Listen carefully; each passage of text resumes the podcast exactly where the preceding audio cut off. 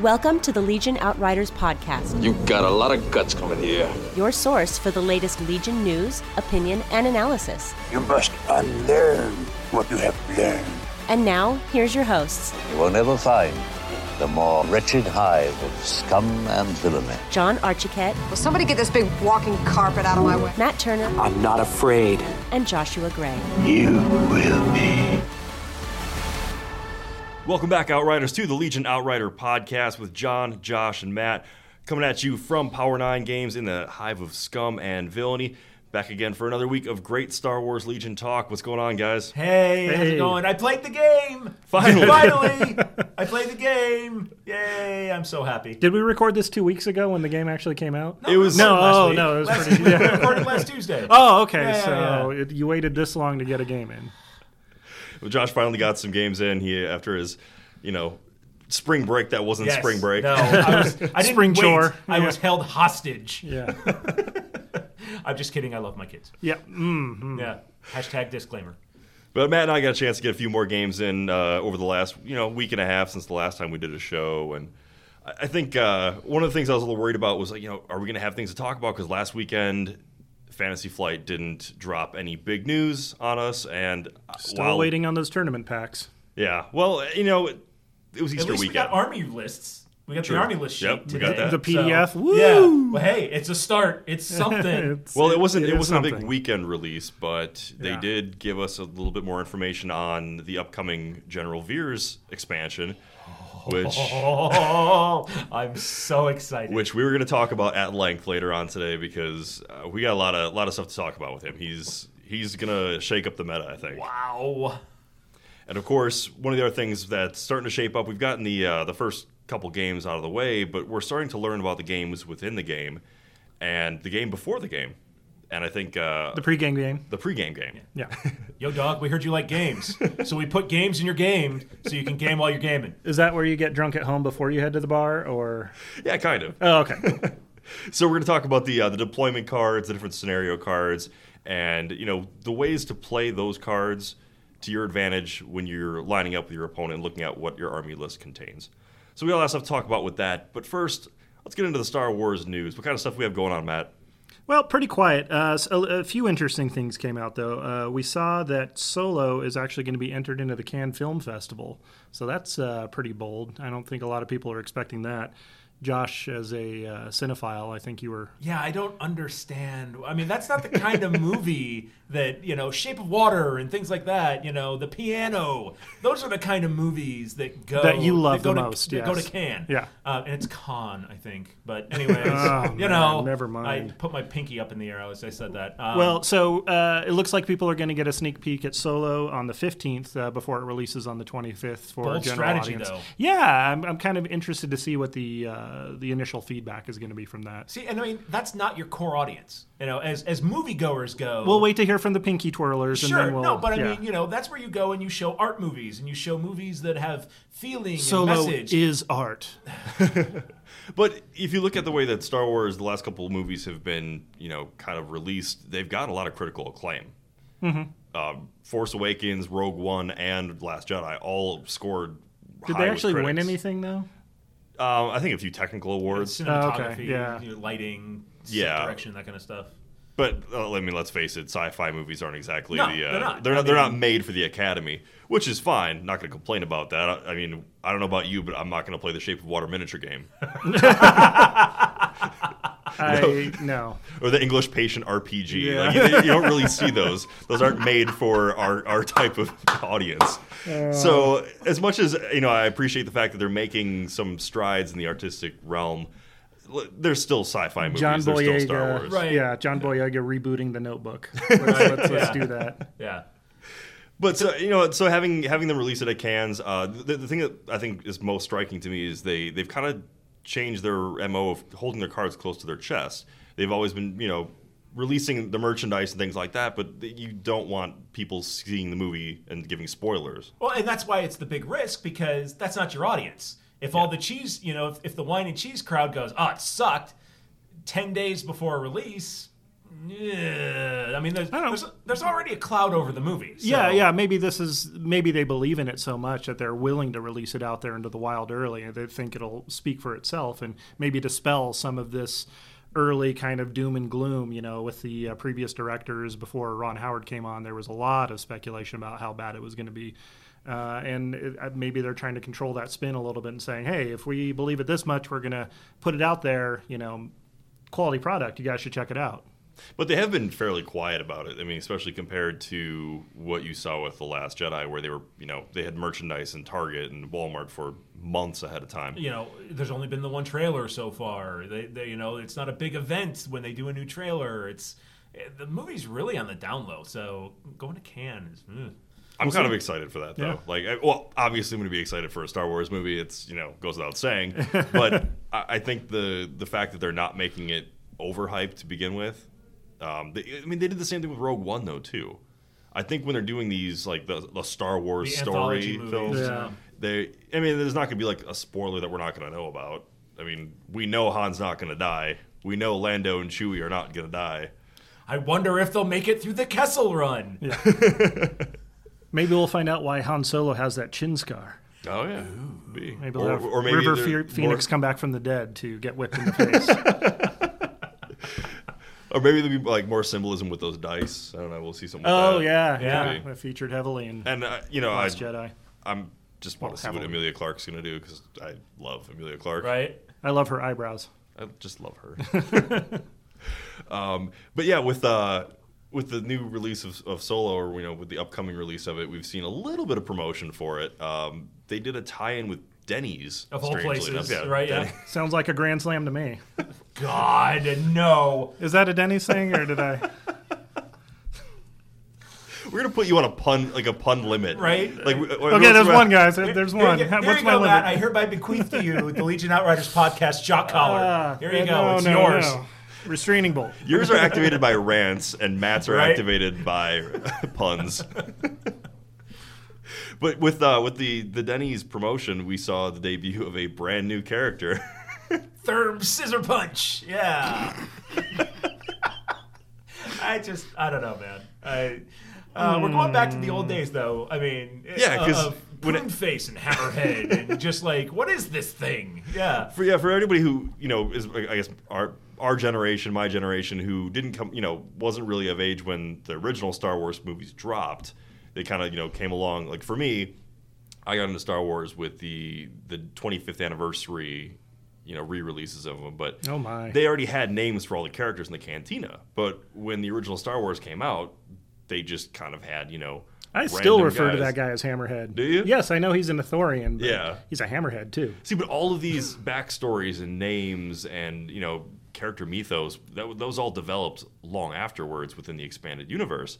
So with this Therm, and he has an actual last name. It's got a No, that's bunch what of- it yeah. is. It's, I mean, it says it right there on the card. And No, from, it's- from the Denny's thing. It's, not Therm well, scissor punch. Well, that's his. I think that's his uh, his nickname. But I, I I'm, I'm guessing that Han Solo How gave do you him a get the nickname. nickname Scissor Punch? Well, he's a giant lobster. yeah, With literally claws. a giant click Oh, click lobster. He, yeah. he kind of looks like a I don't know one of the bad villains from like a Power lobster Rangers. thermidor. looks like a Power Ranger Oh. villain, like circa 1993. right. but you know, it it could be like just Han Solo's nickname for him. I don't know. Still better than Elon Sleeves Bagano. Still the, worst the worst name, name ever. of all time. Yeah. Give him the clamps. I think I'll go home and rethink my life. Yeah, you should. Yeah. Yes. but you know, it's it's cool to see you know any little bit of promotion for for the new movie, and I'm just I- I'm I'm excited for the film I am too. regardless. How do you not be excited for a Star Wars film? and uh, anything like I said with with Childish Gambino slash Donald Glover slash Yeah. you could put him in anything and I will watch it. They're making this movie so swaggy. Do you watch it? They Do you watch so are. Atlanta? Uh, I've actually watched a couple episodes. I need to watch more of it. I need to check that out because I like him too. Yeah. Yeah. Anyway, so uh, we got some s- good Star Wars stuff coming for you, and you know we'll we'll talk more about the solo film as we get closer to that and see some more trailers for it. But right now, we're gonna get back to the things that really matter: Legion. the Star Wars Legion. Yay! So as we've been, you know, putting things together, Josh has his army pretty much done now. it Looks like um, I've got 800 points at least. You know, the I've- painting. The, painting's done. The painting's done. Yeah. a, a certain person who shall remain nameless, I, I won't name names, said that. Is it Therm? No. Although I did feel very scissor punched. Therm Scissor Punch? When yes. uh, you, you know my my life's work was insulted and put down. Um, well, that's not Scissor Punchy at all. you know, I, I was focusing on the people and not the bases so much. So, you know, most of my bases Ah. are, you know, had the guys glued, you know, I, I glued the guys onto it, and then I, I shot it all with the uh, with the black uh, undercoat, and the bases are still just plain and black and a little uh, dusting uh, dry brush. So on I, I it think you to- said that I said No, I'm it not was- Oh. naming names, sir. no, sir. a person who could pass for me as a doppelganger and is probably me. Can- That was the administrator of our Facebook account that wrote that. oh, hmm, which is not me. But uh, what, what did you say that I, it looks like crap? No, or- you said they looked boring. they looked boring because they were boring. They are look boring, unfinished. and I'm okay with boring. But uh, so I historically come from a Warhammer background fantasy, and that was always the thing. It was faces, bases, shields. You know, those were the things that made your minis pop. And when you just have black plastic, it's not they look bad; they just look unfinished. I So come from X-wing where you can't do anything. to the okay, bases, so you're not an X-wing anymore. No, Sorry, sweetheart. We got to step it up Oh. a little. Those are rookie numbers. Yeah, you gotta pump those numbers up. But no, we talked about some easy things you could do to really just kind of bring it out, and we definitely got some great advice uh, solicited on the, the Facebook Yeah. page. And from thank people. you for, for Yeah. everybody that did that. So I'm, I'm either going to go with like a, an interior grading kind of look, which you, you said that you know we'll take. Oh, a look yeah, at there's- that. Um, yeah. or what I was thinking of doing is taking some um something similar to like GW Astrogranite Mm-hmm. and doing that on the bases, and then if you go and get corkboard. Um, you can paint it and then dry brush it, and it looks like like concrete rubble wall. Yes. That's and what then I- I was going to yeah. take that and kind of, you know, uh, distribute that amongst the minis to make it look like it's just kind of an urban, and then maybe a couple of tufts of kind of a very um, Little static grass or something, Yeah, yeah, yeah. yeah. But but grass that's very environment neutral. You know, Sure. just kind of a light green. Could be desert. Could be here. Could be just growing out of a road somewhere. Quick, quick disclaimer: We're not advocating anybody go out and change their bases yet until we get a, an official tournament doc yet. Right. But, uh, yeah. but And, no- and that's the other thing. I, you know, yeah, when, when we asked on Facebook, you know, a lot of folks were like clear bases. Um, but a lot of the custom bases that you're seeing right now, if if you look at the base and you actually, and I didn't even realize this until I looked at the actual movement tool, the inside of the movement tool is beveled. So it's a Really? very slight bevel to fit exactly against the bases, which obviously you look at the bases and you can see there's a, a slight beveling in there. Well, what's been happening is people have been posting up pictures of their clear bases on Facebook and they're flat sided. So what that's causing is you're getting an incorrect fit imprecise movement. in and, yeah, uh, but it's you know if you do a double move, it could be as much as four or five millimeters. You know, so you know you do that over the course of three or four rounds, and you've got a pretty significant advantage of you know movement. Um, And it's happened at least once per game to me where the- I, I've had to lay the, the range tool in between, and we're looking at you know maybe a one or two millimeter difference. Yes, yeah. So, um, you know, I'm really reluctant until we actually see tournament rules w- to do anything with to the go bases full mod happy with yeah, it, yeah, yeah. yeah, Uh, and obviously, you know, they've said that you know the hobby portion is part of, and and obviously we've seen FFG minis that have basing on them. Sure. So obviously, doing basing is okay. Just Yeah. What's allowable, uh, and that's kind of the the issue I have with not seeing tournament rules yet is people are making mods to their stuff and painting stuff and putting stuff on bases. And we really have no idea if that's going to be tournament legal or not. Yeah. Well, you know? i- again, this is one of those things uh, for official FFG, you know, tournaments. It, it might make a difference at your local game store. but yeah, absolutely not. Check with Yeah. your TO. You know, if things are reasonable, I can't imagine them having. Oh, you got a little corkboard basing in there, so he's standing on some rocks. Cool. Uh, it looks good, man. Sure. Play it. You know, Right. But, There- you know- there's no obvious advantage going on. But there. if it gets something to the point of, you know, th- there's rules in the game where you have to be in base contact with something. Okay. Well, Oh, yeah, If if I've you got can't- something that juts yeah. out over the, the uh, the lip of the base, does that count as base contact? If I have something that prevents me from achieving base contact, well, how do you how do you mitigate? You know, how do you deal with that within the rule set? We don't know yet. I think Yeah. the, the two most important things that you have to consider when you're looking at modifying your bases, it, you know, try to keep the original FFG bases that they came with. just so you're not dealing with any of the issues of the beveled edges. But I think the two the two most important things you got to remember are don't extend anything beyond the width of the actual base and don't extend the height of the model off the base. There are ways to give a three dimensional appearance, like you said, with those corkboard rocks and things like that. You can scatter around the mini, but don't alter how you know. Make sure he is on that base, and make sure nothing sticks out over that edge of that base. And I think any modifications you want to make beyond that point, you're probably good to go. Yeah, I mean that that's the main reason why I haven't done anything yet because I just don't want to. Oh, that's the reason. worried about it. Oh, yeah. okay. You're in a holding pattern. Uh, y- y- well, that and you know, I want to finish painting all of my models, but you know, I, I'm choosing to glue my stuff down before I do any basing to it, just specifically for that reason. Yeah. Because I don't want to go and give that little advantage, and now my entire army is now not tournament legal, which for me I care about. You know. Yeah. Um, that's that's a big thing for me because I'm planning on playing, you know, organized play, hopefully premier events, stuff like that. So, um, you know, very reluctant, but uh, you know, we got a lot of great ideas out Yeah. there from from a lot of folks. Um, so, thank you Yeah. to everybody for all of that. and That was- also, that was awesome. your camo pattern does look really good. thank you. It does look cool. Yeah. Even if it does, at you know, some points look like set dressing from a 1980s Prince music video, but Oh, that's it's so not necessarily nice. a bad thing. As a Yeah, Prince fan, no, it's no, not no. a bad. Oh yeah, no, we get some raspberry berets on there. That'd be great. Yeah, you'll find out what it's like when doves cry, baby. Uh, oh, yeah. oh, what is it like?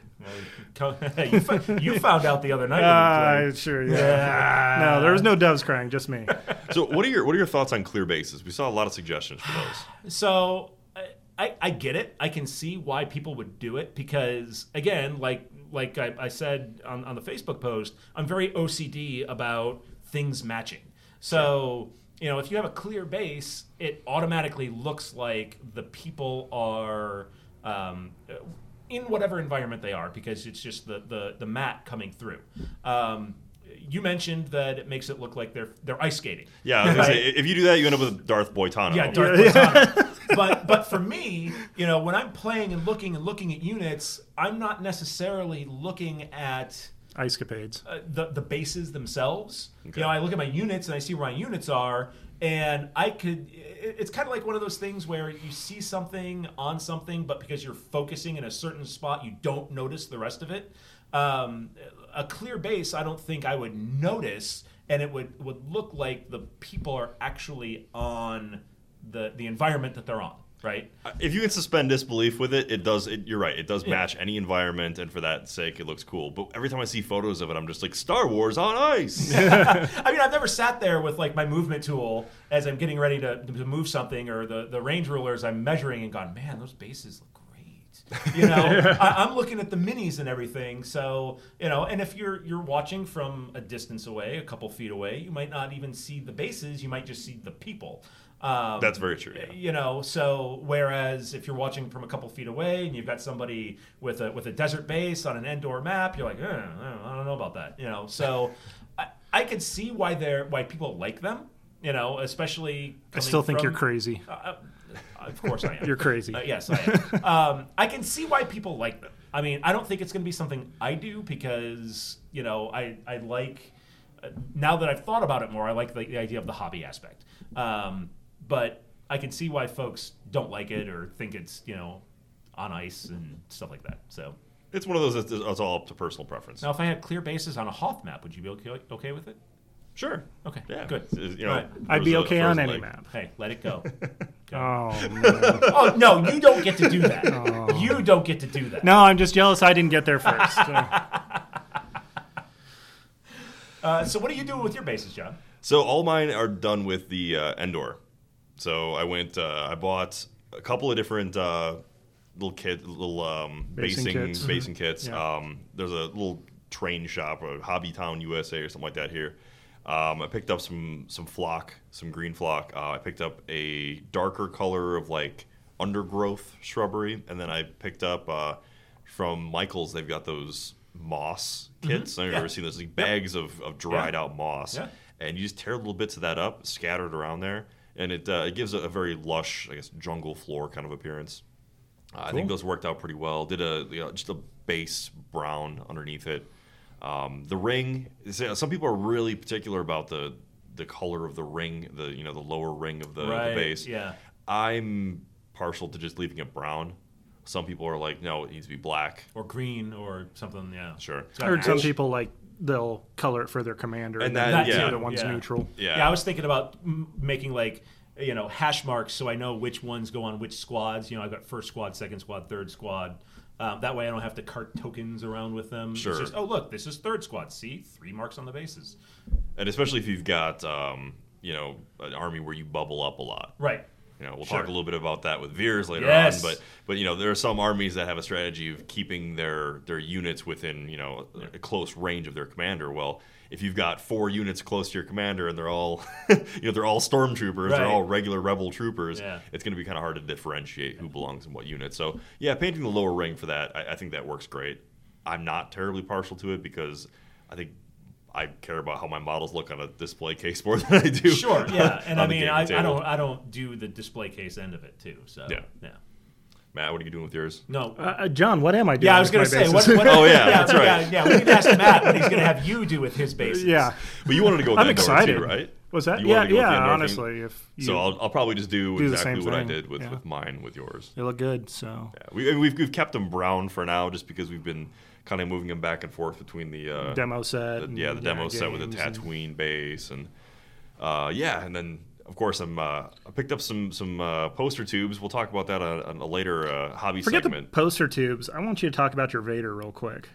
oh yeah, so Oh, I, I haven't man. posted the photo yet. I'll get it up on uh, online today. Take, take a Probably- second to look this up because it it's a treat.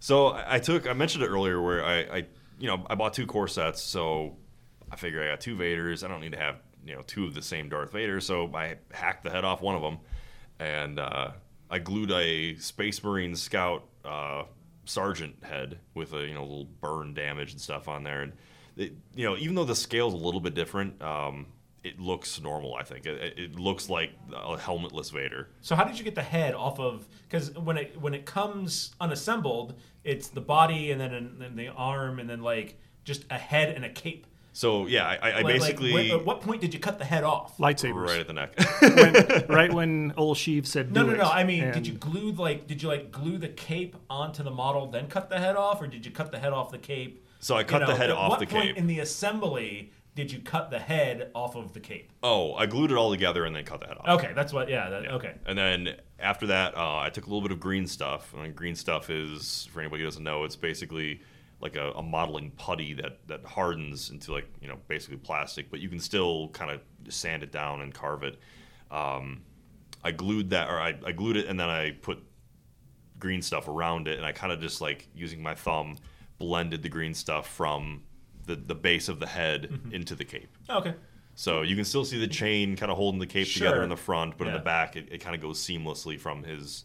I think it turned out Black. great. Yeah, it looks But- amazing, dude. Yeah. But yeah, I, I painted it up. I messed around with a little bit of the uh, the source lighting. The specular highlight. Yeah, Yeah, the specular from light. the, Yeah, uh, you got the nice Great. saber glow on there. Yeah. Yeah. So and I, I I- I did it with Luke too. Luke's a little easier because Luke being a lighter color, uh, I could just put a little bit of blue glaze and it, it kind of gives that appearance. But with black, it's tough. I mean, eh, that's not. I mean, eh, that's not an easy thing to pull off, though. What either way, I mean, I look at it and I, there's no way I'm going to be able to do that. And, and I've seen some eh, some ones out there that folks tried it and they're like, well, it didn't really work out. And I'm like, yeah, no, it didn't. But um, eh, so yeah, I, I appreciate how good that looks because man, oof, that's Oh, good. thanks. yeah, it was it was a fun model to do, and I'm you know I, I like to do some customization with 40k. So you got some people who do their own sculpts, and like I, I'm not that talented.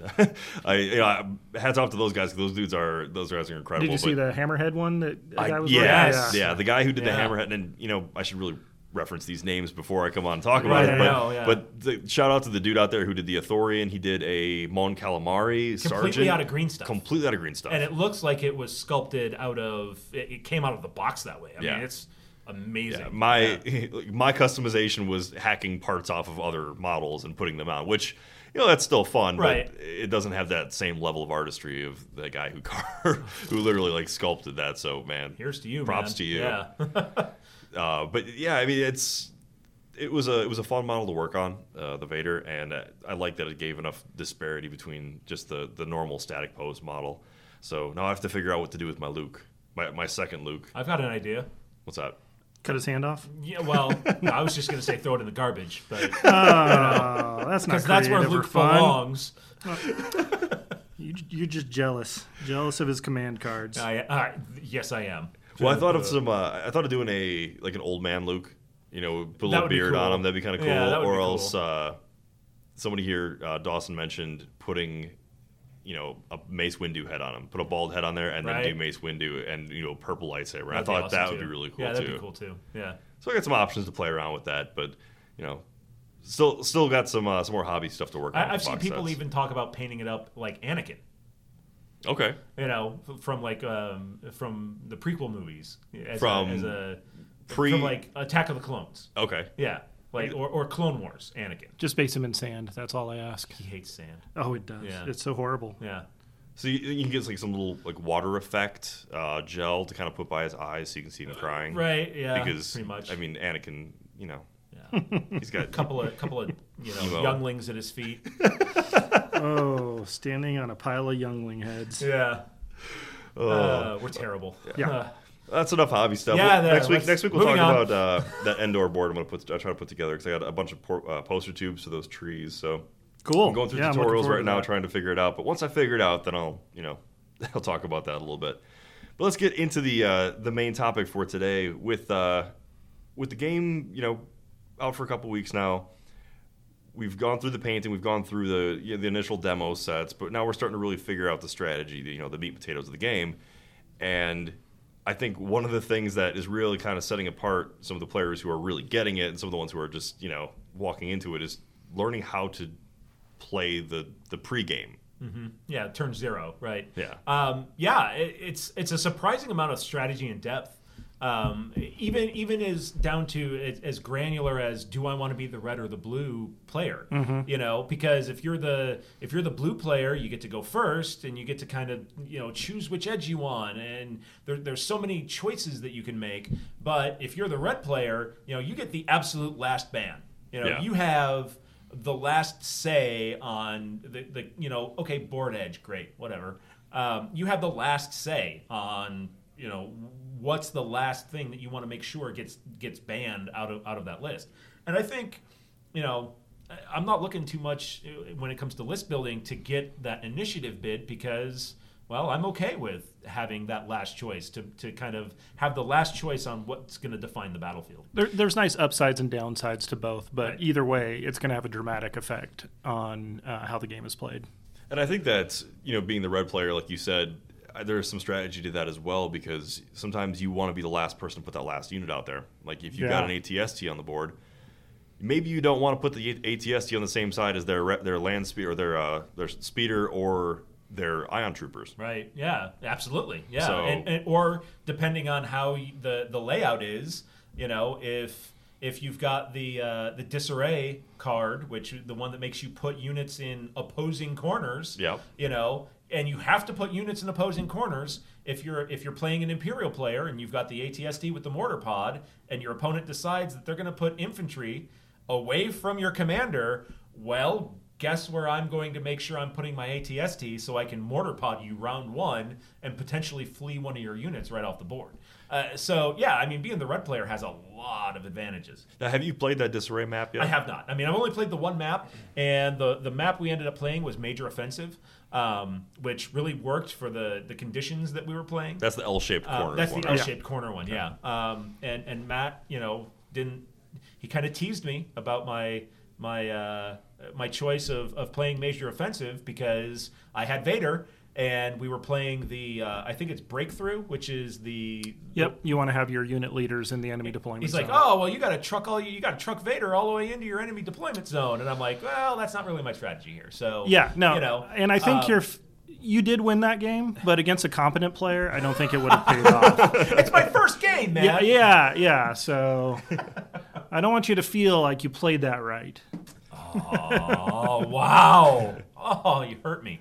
So there's you know three for anyone who hasn't really spent a lot of time with this yet. You've got the three different variables, I guess you could say, that go into the beginning of a game. You've got the deployment maps that we talked about. You've got you know the mass the what, mass overdrive where you got the L-shaped corners. You've got disarray, which are opposing corners, which you know are- that's an interesting strategy. Kind of crazy, right? And then you've got the old tried and true battle lines and long march, which is essentially just the, the hot dog slash hamburger style Right. deployments. And that- see, I, and I don't like the long march as, as an imperial player. Uh, you know, Wait, why? uh, because because as an imperial player, especially with the bikes, those bikes thrive on flanking and manu- maneuverability. The long march narrows the field. You don't have Okay. as much of an option to, to swing them out wide because everything's basically going right down the pipe. You know, I'd rather have six feet wide to work with than three feet wide any day of the week. Um, I guess it depends on your list because I could see where if you were running like double ATST or uh, a lot of uh, rockets or something like that that had that range four band, that gives you just extra time to get those ranges in. But yeah, if you're go- doing like a triple bike build or something like that, yeah, I could see that. And, and, and that's also the, the, the issue with the long march with an ATST with the mortar pod because that condenses your line of sight. Because now instead of having a, a, a- a, a six foot long area that I can corner an ATST and pretty much i- if I put it down last, I can see where your infantry units are and, and pick a line of sight with the way terrain gets laid out on those boards, with having it be so narrow, the chance of you having line of sight unobstructed, the the all the way the clear way across the board with everything so narrow, okay. I don't think it's quite quite as good. I, I think we can all agree, though, that you don't want to send your air speeders in triple moving up the side of the board first turn. no, not that's- not that's before a any bad one of those. idea. That's the one. Yeah. I made a huge mistake in that game, and I learned my lesson. And Oh, I've that's done it right. again That since happened to then. you, Yeah, right? yeah, yeah. I've been learning again. Oh, look, again since then. targets. But there, it depends a lot on what objectives you or what's you Well, know, there's that too. objective Yeah. Sure. scenarios you have because sometimes if you've got a lot of objectives that are towards the center, you're going to have to actually force your opponent to move out of that line of sight blocking terrain. Or even the battlefield conditions can alter it. Yep. yeah. So we got a few of the battlefield conditions, and my favorite is limited visibility. Hate it. Josh, you love that one, right? Hate it. Again, ATSC with the mortar pod. Hate it.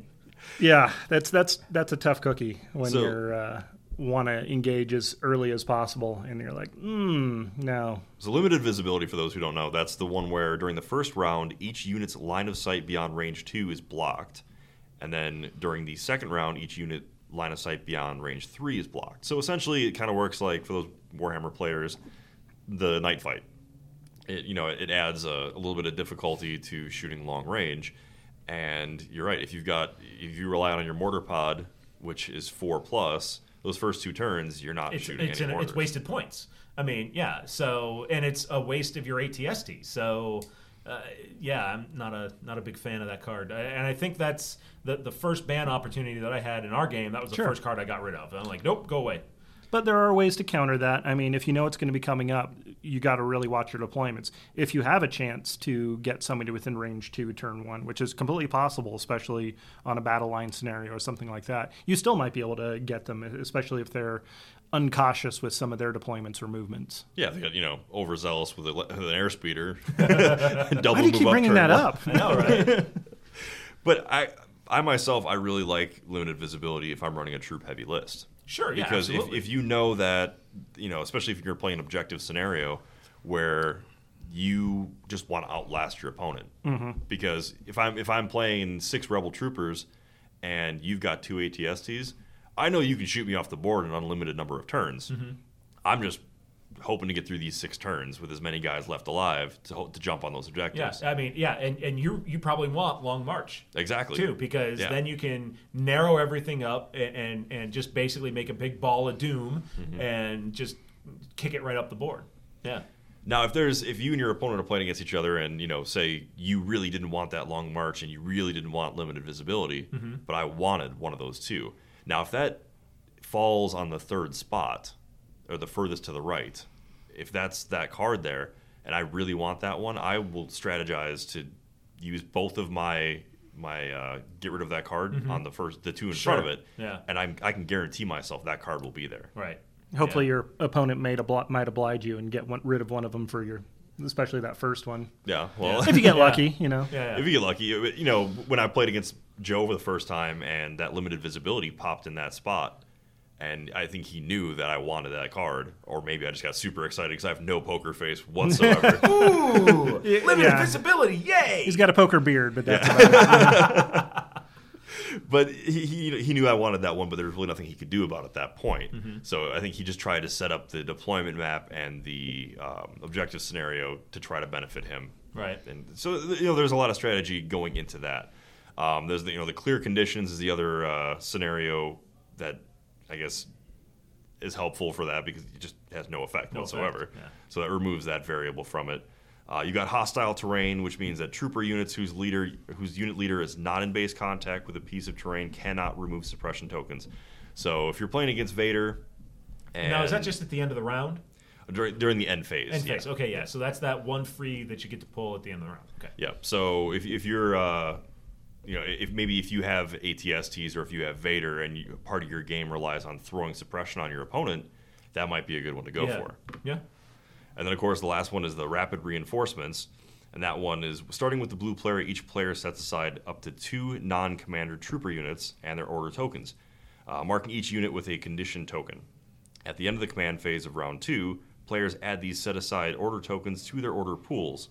And when a player draws a token with a rank that matches the set aside unit, if there are no other unactivated units with a matching rank, they must place that unit on the battlefield beyond range 2 of all enemy units. That unit is treated as activated and it, its order token is placed face down on the battlefield.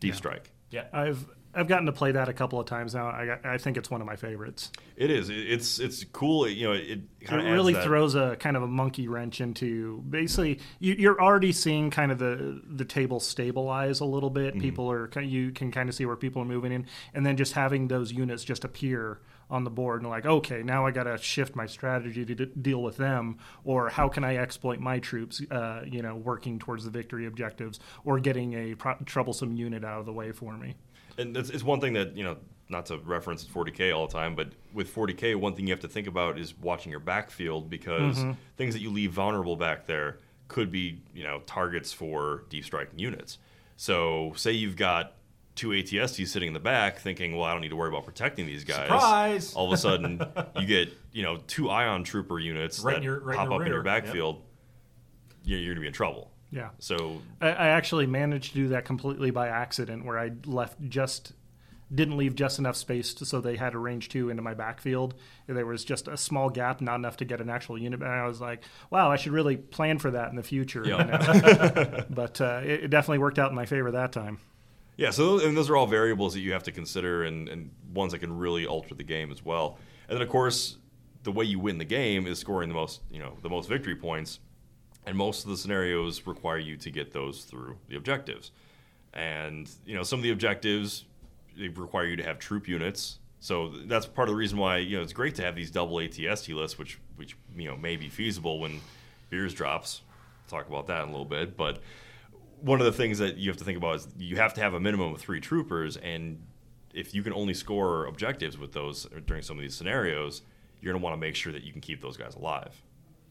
So I, I don't know if that's yeah, uh, yeah, and, and it's it's the the thing you got to watch when you're looking at the cards is some of the some of the cards say trooper units, yeah, and some of the cards just say unit unit leader. Yep. Yep. You know, so if you march, if, if you've got the the one where you've got to get your your folks into the enemy's deployment zone, it just says unit leader. Yep. Well, the ATST is its own unit leader, so you can march that puppy right into there and and turtle up and you know.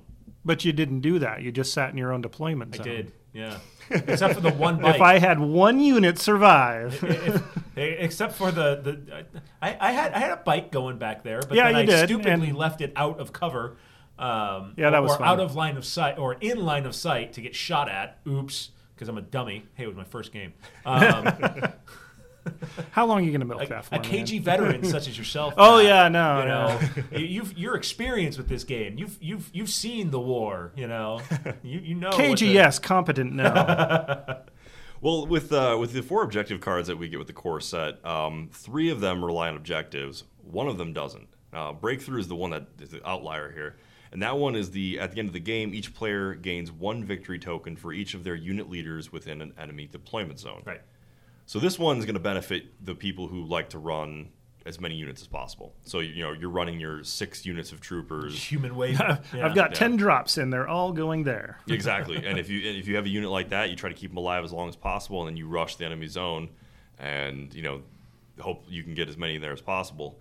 Um, that's it's not something you're going to want if you're playing a double ATST list. Yeah, no, not at all. Yeah. So And of course, that is every at, or unit leaders. So the vehicle or so you know airspeeder speeder and your ATSC aren't going to be able to score at all. yeah, and I mean, I'm already to the point where it's like four's not enough. Yep, I'm ready to go buy Repeat some. what you just said. I Oh, don't know what I Sorry. said. What did I uh, say? what, what what isn't able to score at all? ATST or a rebel or a Yeah, yeah, they are. airspeeder? Are, they? Yeah, they can. yeah, Yeah, because They- they're their own unit. unit leader. leader. Yeah. Oh, okay. Sorry, I just wanted to make sure you weren't. Oh, No, no, no, Yeah, no, no, sorry, no, no, scratch no. that. My yeah, bad. ATSD. Yeah, everything is its own. Every unit has a unit leader. Oh, okay. Yeah. well, Yeah. then there we go. So it's just a unit leader of, of one. I you read know. it correctly and misinterpreted. That's like that, that's like FFG loves it, throughout all of its game is are friendly units at range one. Well, I am friendly to myself, and I am at range one of myself. You know, uh, usually that, that That's kind fair, Of yeah. effect, Usually that kind of effect, you know, you, you read a card, and that's the kind of effect that affects the other ships or Yeah. other units with friendly units within range one. And it's like, well, that helps me too because I am friendly to myself, and I am at range one of myself. Okay. So uh, same kind of thing there. Yeah. Uh, the other three scenario cards that we have, excuse me, the uh, the objectives. Uh, you got key positions, which is the one where you basically have the terrain pieces as objective tokens. And Matt and I kind of learned from this one that That yeah, that was a head scratcher when we were Yeah. doing that. that's one where I think it's going to come into play with the uh, the objective set that's coming out, the expansion. Do we know what cards are getting put in that yet? We don't, and that's we gonna have that's to- gonna add another wrinkle. We to need it. Yeah. We need more cards. Oh, I don't that- think four is more enough. play Yeah, scenarios. yeah, hey, yeah. bring them on. Absolutely, but I I think that's going to be something that's going to change. The, it's going to keep the game constantly evolving. You won't have the. And you I know, would prefer to stagnant see the play. game evolving by conditions that, to win than you know the meta of the, the units themselves. Sure. Yeah. Absolutely. I agree with you. And then, like I said, the other the other three are all ob- objective token based ones. Now, some of them allow you to claim. Now, recover the supplies. Yeah, This you gotta one. cart it around with you. Yeah. Yeah. Uh, all trooper units gain the claim objective token that is in base contact with your unit leader. So it takes you one action. This is one thing that we learned last game was it takes it costs an action to actually claim it. So you need to if you need to move into contact with the objective and then spend your second action to claim it. So that's one thing that but it will travel around with you. Yeah, it's basically like a capture the flag. Exactly. Yep. No, I had a great experience with this the other day with a guy that was new to the shop, but we had an awesome game. Basically, and Sergeant Steve, uh, one of my last stormtroopers in the unit, he was able to run up, grab the objective, and then hightail it behind a building. And uh, it, it was a really close game, but uh, a lot of fun. But so those units, as long as you got one guy left, they can claim objective points. And you know, one guy isn't really contributing to the fight unless he's holding a uh, uh, scenario objective. Right. Now, for some of these, I've been noticing that it's actually advantageous to keep one minimum man squad. So one four-man squad that you don't put a heavy weapon in. Their sole purpose is either hold a backfield objective or grab an objective and move behind line of sight. Because with four men, it, it's easier to hide out of line of sight than it is with six. That's fair. Yeah. So I've gotten a lot of mileage with doing that and just keeping one unit, you know, kind of out of the way, not wasting too many points on them, and only using them only to score objectives. No, I'm definitely coming around on those minimum unit squads. I've got a new list I'm working on that's going to try and exploit those a little bit. Okay, with, with rebels or imperials? Rebels. I'm having the most trouble with rebels right now, so I'm trying to really kind of crack the code on them. Okay. Yeah. I, and I've you know speaking of line of sight, I I realized something like yesterday about how you can maximize cover when you're talking about barricades. And I know this is a complete tangent, but it's cool, so I thought I would share it because we were talking about the cover. So if you've got a unit of six troopers or, or an even number, two, four, whatever, um, if you put half of the people in front of the barricade and half of the people Oh my behind God. the barricade, you essentially have, unless they're shooting directly from the sides of the barricade, you essentially, because of the line of sight rules, have 360 degree cover two. Absolutely. That is the most cheesy thing ever, and I'm going to spam the hell out of it. Uh. I was like, wait a minute. Why am I just getting everybody behind the barricade? Why don't I put some people in front of the barricade? And now you, and it's the most counterintuitive thing ever, ever because You know, We'll, we'll you're- you're pretend they're, gaining they've an gone advan- prone and you know Right. taken you're, up. You're yeah. gaining an advantage by putting people in what ostensibly should be a more vulnerable position. Uh, you know, uh, yeah. Now you're learning the mean- game within the game. Yeah, I know, right? Yeah, I'm learning how to cheese it. Eh. It's tasty cheese, but ch- cheese none the same. Anyways, back to your regularly scheduled strategy update. So with the uh, the other the last card that we had left, um, the intercept the transmissions, and now this one is the one where you actually score after rounds two, rounds four, and at the end of the game.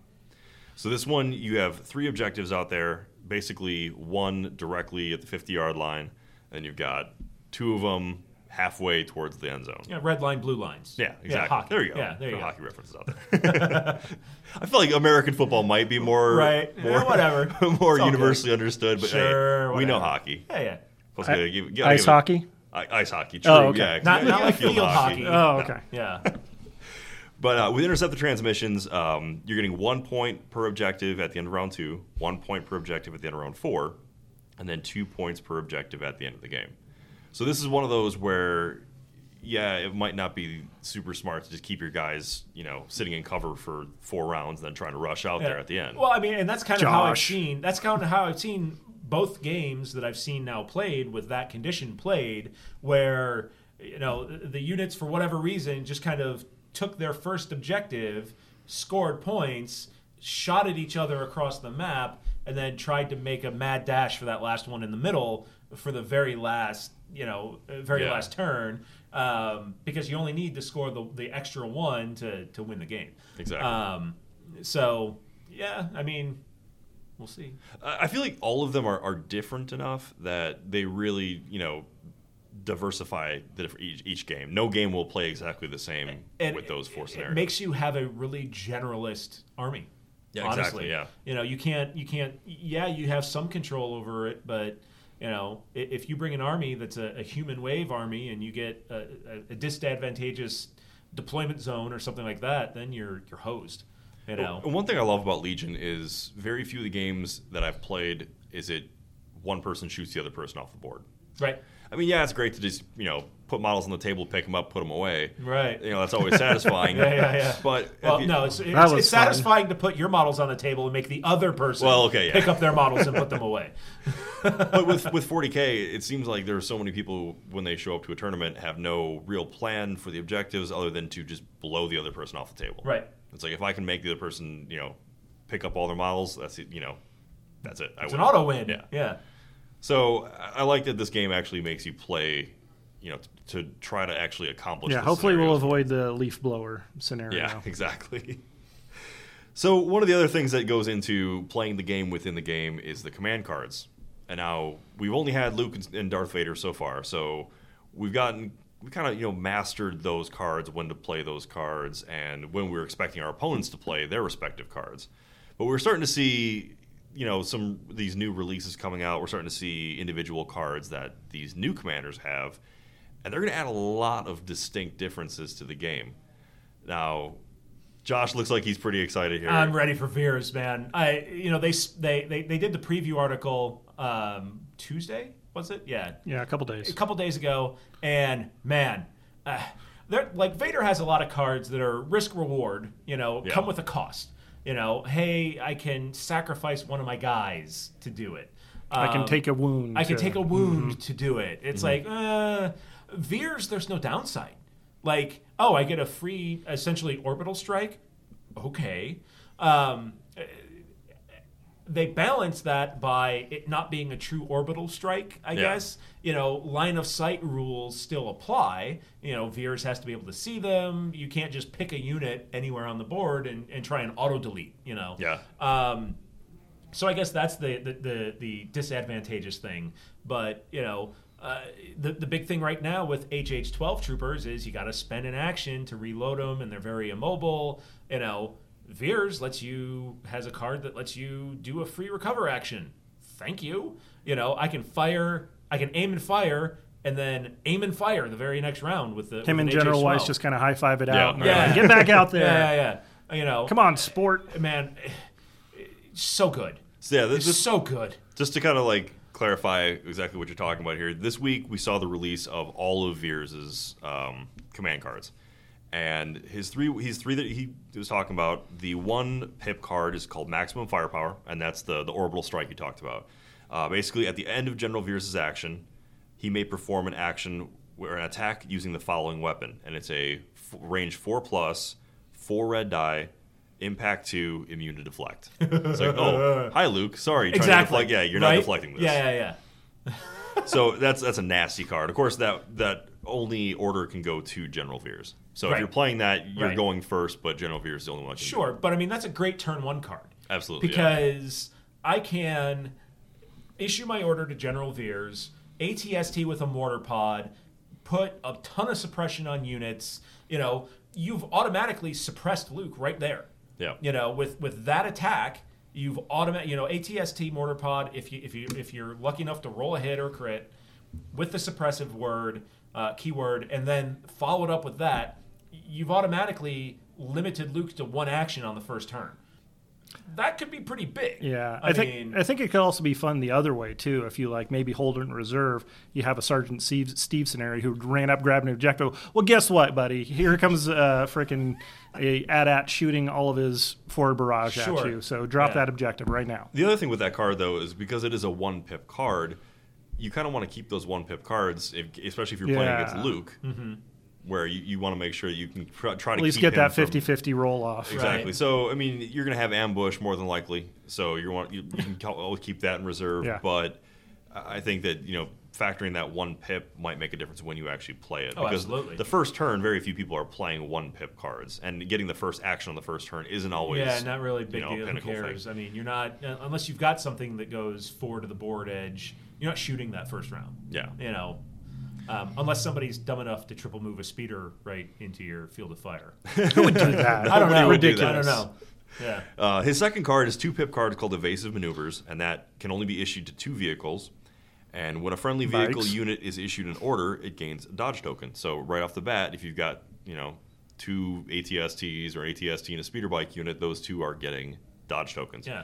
And friendly vehicle units can spend those dodge tokens to cancel out critical hits, Which is great. That is huge. Yeah. especially that's- that's for really ATST, huge. where that's the only thing that Right. can actually wound it. Um, but it's also big for speeders because, or, or for bikes because they're fragile. Yeah. You know, they they white dice, no surge, they die quick. Um, and and that Being able to critical hits- ignore those criticals Right. lets them keep that cover safe. Exactly. So- Right. That's- yeah, that's what I was thinking. So I mean, that's huge too. Yeah, and, and that So- works well for both your you know speeder bikes and ATSTs, but Right. it also kind of shows you that if you're going to be playing some long range AT uh, speeder bikes, you may want to put those long range comms on there. Right. Yeah. Uh, the third card that he has is the three pip Imperial Discipline, and this is the one that uh, you talked about. We're recovering orders, um, recovering actions. It's uh, General Veers in two units, so any two units.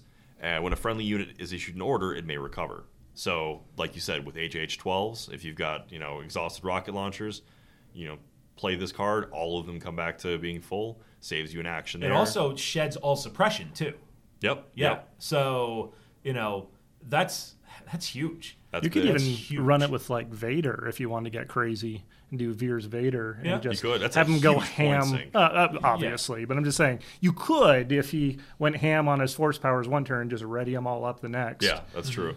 Yeah. And uh, of course, too, with the ATST, if you had General Vice Yep. Retaps using that too. yeah using him to fire off four weapons that exhausts him. Two which, rounds in a row. Exactly.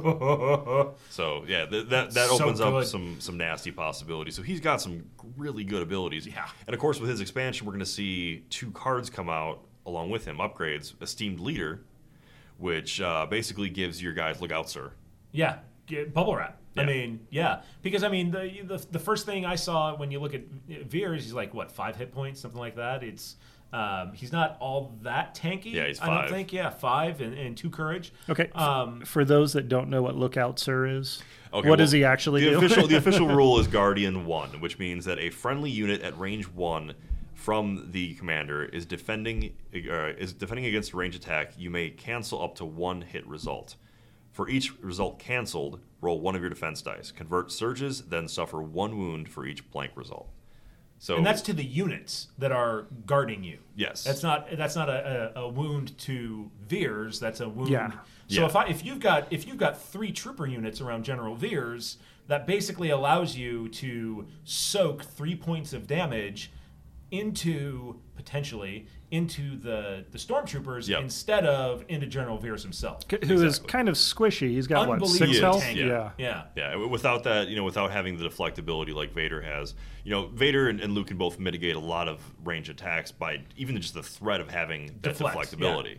I mean, I, I had a game last week where I had a snow speeder on its last hit points and shot Dar- Darth Vader, and his deflection came back at me and knocked me out of the sky. Yeah. So even even having the threat of that sometimes can be enough to keep Yeah. you know someone from shooting at you. Whereas with Veers, he's not quite as squishy. So this keeps him alive longer. Only five points though, not that not that bad. And his other upgrade he gets is a 10.1 called Commanding Presence, and this one issue allows you to uh, extend your issuing order range to four. So that's kind of huge. So now that we have a pretty good idea of, of what Veers is going to be released with, what are your thoughts, Veers or Vader? Veers, definitely. Um, I, I I don't think there's. I mean, the, the command cards are just too good. Um, the innate abilities are just too good. Vader's really. It, it takes a lot of nuance to play him really well. Um, Or you just camp him on an or objective you- and he well, just yeah, but I mean, kills everybody that comes nearby. There's that too. Um, saber throwing Yeah. on air speeders and Taking stuff out like that. ATRTs Yeah, left and right. Yeah. Um, I, I think you get a lot more flexibility with Veers, um, not only in what he can do and what he brings to the table and your opponent has to plan for, but also in just general list building. Oh yeah, no. Um, I think you can say that Ma- Meister Pycelle is very flexible. Oh, Yes, he is very flexible. He goes, he go, he he goes deep. Um, but I mean, I was just fooling around with Tabletop Admiral today uh, because they've gone and updated all of the the, the s- the released and spoiled Veer stuff, and the list I was able to make was pretty pretty good. Um, It opens up a lot of it options. does. For I mean, points. I had I had Veers with with um, uh, esteemed leader, Mm-hmm. you know, five point card. That's the only upgrade I put on him. Um, and then I had three units of DLT uh, stormtroopers with grenades um, and the extra trooper. impact. Uh, a, a very variation, Oh, okay. you know, some with concussion, some with impact Sure. because I didn't put any HH12 in the unit. Um, I had a, a s- a fourth unit of stormtroopers with a grenade and the extra person, so just 5 Uh-huh. and no heavy weapon. Um, i- they got impact grenades because they would be kind of like a close assault force, basically, um, or a suicide squad. choose, your, choose your choose your terminology. All there. troopers are suicide Um, squads. but then um, was able to put an ATST with the mortar pod and the concussion grenade launcher to cancel out close range, range cover. Yep. Um, so it's a nice mix of you know long range, mid range, and short range, um, and then two units of bikes with no upgrades. I Yeah. mean that's it's a good list. That's a lot of stuff. I mean, man, you, Well, you've got you've got a couple of units of fast flankers. You got four units of infantry that all have a decent amount of impact ability, um, and then you have an ATST. Yeah, I mean, even with ooh. even with you know throwing that uh, the upgrade on uh, General Veers, you're looking at 85 points. Mm-hmm. Yeah, I mean, that's about a it's so third. cheap. That's about a third of what Yeah. Darth Vader costs. Yeah, I mean, and, and it just allows you so much more flexibility i- in in your list building. You know, I could I could have dropped a unit of bikes and put you know two more naked units of stormtroopers out there, and it had six core units that you've got to deal with. I mean, there's so many options. Matt, what do you what do you think? You're gonna go with Ve- Veers or Veers or Vader? did, did we go Dutch there for a second? I- Vader is the Dutch. viewers, the Vader. Yeah. Um, Veers or Vader? Uh, ¿Por qué no las dos? Uh, no, uh, I'll probably definitely be playing with Veers. I, I I tend to like the more commandery type guys, and it's fun to get choppy with Vader. But I, I like to have the the more buffing, synergizing the troops because that's where I like to have the fun is with the units. So he definitely gives me that. But I'm not ready to write Vader off completely yet. But uh, he'll definitely be featured in my list to to come for the foreseeable future. Yeah, and I wouldn't count Vader out. He certainly has uses. He's a strong unit. for It's Lord sure. Vader, not Count Vader.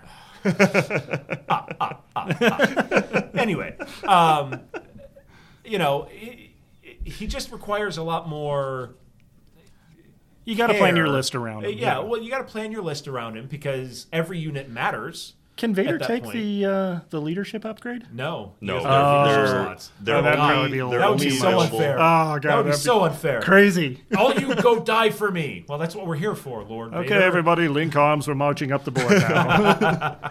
Very slowly. um, It looks like from what we've seen so far, those are going to be only available to Leia and Veers. okay. um, That's but fair. I mean, Veers is great with snowtroopers too. Yeah. because that the the ability to hand out free aim tokens to a unit that it only moves one, but has the steady keyword that allows them to fire after moving. There's your action. Economy. Mm-hmm. can start 'Cause chucking you up can, the board. You can on that turn. You can move. You can do a double move. You have already got an aim token, and you can shoot. Um, so that takes a unit like snowtroopers that are very immobile and makes them a lot more mobile just through the just through the action economy. Yeah. Yeah. No, but that's a good point. I think the one thing that that Imperial players are taking for granted now that you may start to realize is a weakness with Veers though is you don't really have to think about your suppression or you know panicking Fair, with Vader yeah, on the table. that's a good Valid. point. Yeah. You know, with Vader on the table, it's all you kind of you know you don't have to worry about him getting panicked. You don't have to worry about stormtroopers around him getting panicked. If I'm playing against Veers, I'm gonna try to kill Veers right away. Was he a three or a four? He's a Two. two. Two? He's a two. Oh, But So- I mean, He can turn tail and run real quick. I, I, Yeah. I think I think Leia's only a three, and I and I know Han is a two also. Yeah. Oh, So okay. I mean, that's just kind of evening the playing field a little bit, but at the same time. Okay, yeah, great. Suppression's nice, but here, let me introduce you to all of the u- units over here that are vehicle based and have no Yeah. suppression value, period. so clearly Krennic's know. going to be a three then. yeah, Probably. I don't know. right? yeah. um, yeah, I, I think that's something that you know people have kind of taken for granted for now. And as a rebel player, I'm looking at this. I'm like, that's cool. You run, you want to run Veers? All right, I'm gonna take Veers out, or try to take Veers out as soon as possible. Right. And watch those you know trooper units panic. Yeah, but I mean, you've you've got to have the weapons to to get the range to get there too. True. You know, uh, but that's the thing with Veers that he has the ability to spend a card and okay, now you guys don't have you know free ready action. You don't have suppression anymore. Yeah. So you can play the suppression game and try and pile it on. Well, here's my card that you know makes all your suppression tokens go away. The, the other thing So- that, that we haven't seen yet that may you know rear its ugly head is what it looks like when you've got one-sided battles of Jedi versus no Jedi, or you know lightsabers against somebody who doesn't have a lightsaber. Sure. Because the, the few times where I have gotten Luke into combat with stormtrooper units, he wipes them out quick. Sure, but I mean, the the the thing with Luke, uh, and we saw it in the game that I played with Matt, is Mm-hmm. if you get lucky with a couple of rolls of stormtroopers, maybe you took force reflexes and you've got the deflect. That only does you good against one unit. You know, if if you've got three units of stormtroopers and that you've got to try and tank through, especially with no defensive surge, you've only got six hit points. Yeah. It- they're going to go quick. True. You know, especially if I'm taking a pop at you with a DLT with two red dice and then an aim token and Yeah. precise and yada yada yada yada yada. You know, eh, you know, we'll, we'll see. Yeah. I mean, good luck. You know, if you want to charge, Yeah, a Jedi, one one or two hits here and there from each unit you that's know, shooting. It or adds up. And if if you know turn three, I, I see you starting to come up. Okay, here's my orbital strike card, funk, Yep. and now I've just kicked half your health out from underneath you, and now you're going to charge my lines. Great, you're going to get your two attacks on one unit, and the other three units that I've got that you're now two inches away from are just going to suicide squad you. the thing I'm looking forward to the most, I think, during a game is running Luke and having Veers blank on the orbital strike, and just doing the shoulder dust. Yeah, right. Everything you just said was wrong. Okay. that's true for many everything I ways. say. Yeah, I think my final verdict, though, I'm with you guys. I think Veers is probably going to be better than Vader. and, and and Leia is going to be just as good. Uh, Oh, I'm, I'm yeah, gonna, yeah. you know, because Leia, looking at some of the cards that we have been able to see, she also has an orbital strike type card. she does. but It's spread out, in, though. in in staying with the kind of the the Imperials versus Rebel theme. All of her buff abilities are very defensive in nature. Um, it's going to be a slugfest when we start seeing Veers Leia matchups. Sure. Because, you know, you've got buff offensive buff bot over here, defensive buff bot over there. and it's gonna be oh, it's gonna be so much fun. Yeah. it's gonna Oh. be great. Once we start seeing more details on her, we'll get a uh, we'll get a Luke versus Leia episode out there. uh, I think that'll pretty much wrap it up for our, our Veers Vader conversation. I think uh, the clear winner here is is Veers so far, but we won't know until we see you know what he does on the table. Hopefully, yeah, in the next week or two, they'll actually have a drop date for him. So complete, complete, you know, non sequitur here. You know, you, you were talking. Are we going Dutch, right? Yish. Yeesh. You know what the Dutch word for father is, right? Faja. Va- Vader. Vader. Oh, Yeah. that's He right. was that's Darth right. Father the entire time. It was right there. It was. It was literally right there. He was Darth Father the whole time. I, I, ah. It's I- very the- tight. The Yes. day I found out about that, I mean, you, I'm, I, rrr, I was so mad. I was so lazy, wh- which is what I would expect from George Lucas. But Oh. God, the so man, lazy. the man who brought you Sleep Uh, Sleeves Sleaze Magno. Bagano, right? He could have at least put Sleaze Bagano in Japanese or something, man. I mean, come on. It sounds like Frodo Bagginso's like disreputable cousin, one of the Townsend. Hey, he's on workers' Bagginos. comp, okay? Yeah, Oh, Yeah. sure. Uh, well, I think that pretty much wrap it up for today's episode. You guys have anything else you want to talk about? No, I just wanted to, you know, do a, a quick shout out to uh, all of our listeners out there. Again, thanks for supporting us. We're, we're glad that you guys are love active you. and involved on our on our Facebook page and, and For uh, those that may not know where it is, Uh, and you know, the- if, we'll get to that in a second. Oh, But, okay. you know, for Sorry, those of you jumping the that are gun. Interacting with us, you know, uh, one of the reasons that we like doing this is it's part of building community. You know, uh, and that's one of the things that really gets me involved in in, in wargaming, whether it's at the local level, you know, at the store. It's it's it's about the people, right? Um, so thank you to all all you folks that are out there listening and commenting and, and, and building that community, whether it's online or in the stores or wherever you may be. Um, i- if you're looking for our kind of our digital presences, uh, it's facebook.com slash Legion Outriders. Um, and then it's at Legion Outriders on Twitter. Those are really the only two uh, social media. We don't have a don't have a uh, Discord Friendster. or anything. Discord yeah. or an Instagram. We might or- add that or later, though. Any of those things. Um, we are at myspace.com slash Legion Outriders also. no, just joking. slash 2002. You know, but but please, you know, if if if you haven't already, um, you know, leave us a review on the on the Facebook page. Uh, if you're on iTunes or whatever your uh, your your podcast delivery service of of, of preferences, uh, smash that like button. Uh, give us a review. Let us know how you think we're doing. Let us know if you think there's anything we can improve. Because or any segments you want to hear us talk about. yeah, absolutely. You know, if there's something like, hey, dude, next time on the show, talk about uh, clear bases. Uh, we, we already talked. That's about pretty that, but- transparent. Yeah, yeah, yeah. Is that too? Am I, am I good? still? That that that giant sucking sound you hear is all of our subscribers running away in Oh. terror. Ah, they stopped listening. yeah, already. thank God. Um, hello, comrade Putin. I'm glad you're still with us. Uh, yeah. We did get a download from Vermont finally. Oh. So wait, is, is Mississippi the last Uh, I have, bastion? you know, I holding haven't out? checked, but I've got to check. Um, anyways, leave us a review, give us a like, leave some comments, let us know. We're here for you guys. So thanks a lot. And uh, Matt, what you got? Uh, I just wanted to give a quick shout out to the Race Squadron podcast. Doc Scott, uh, really nice guy, uh, invited me out to talk to them. Uh, it was about a week and a half ago now, I think, week or so. But uh, they they do X Wing, but they're doing some Legion also, keeping up with the uh, Race Squadron reputation for fighting on the ground and air. But had a great time. If you get a chance, go ahead and check them out. Uh, but uh, had a had a great time there. It was fun. Awesome. Well, we look forward to you know hearing more stuff from those guys too going Yeah. forward. Maybe we can have them on the show at some point. Uh, we we had talked about that, Yeah. uh, especially since he was uh, one of his predictions for a elite unit was Inferno Squadron. I'm very excited for that. Somebody yeah. painted up an Inferno Squad. Yeah, it looks Uh, sick. And I saw it on the Facebook paint group, and it looks amazing. Yeah, that jet bike that they did. Yeah, it looked really good.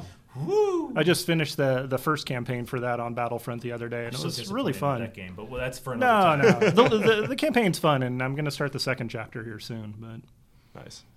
All right, guys. Well, thanks a lot for listening to us here, and hope you have a great week out, riders. We'll see you next time. You've been listening to the Legion Outriders podcast. Only now, at the end, do you understand? For more from the Outriders, make sure you like us on Twitter at Legion Outriders, subscribe to our Facebook page at facebook.com slash Legion Outriders, and make sure you like and subscribe to the podcast. Thanks for listening. You're all clear, kid. Now let's blow this thing and go home.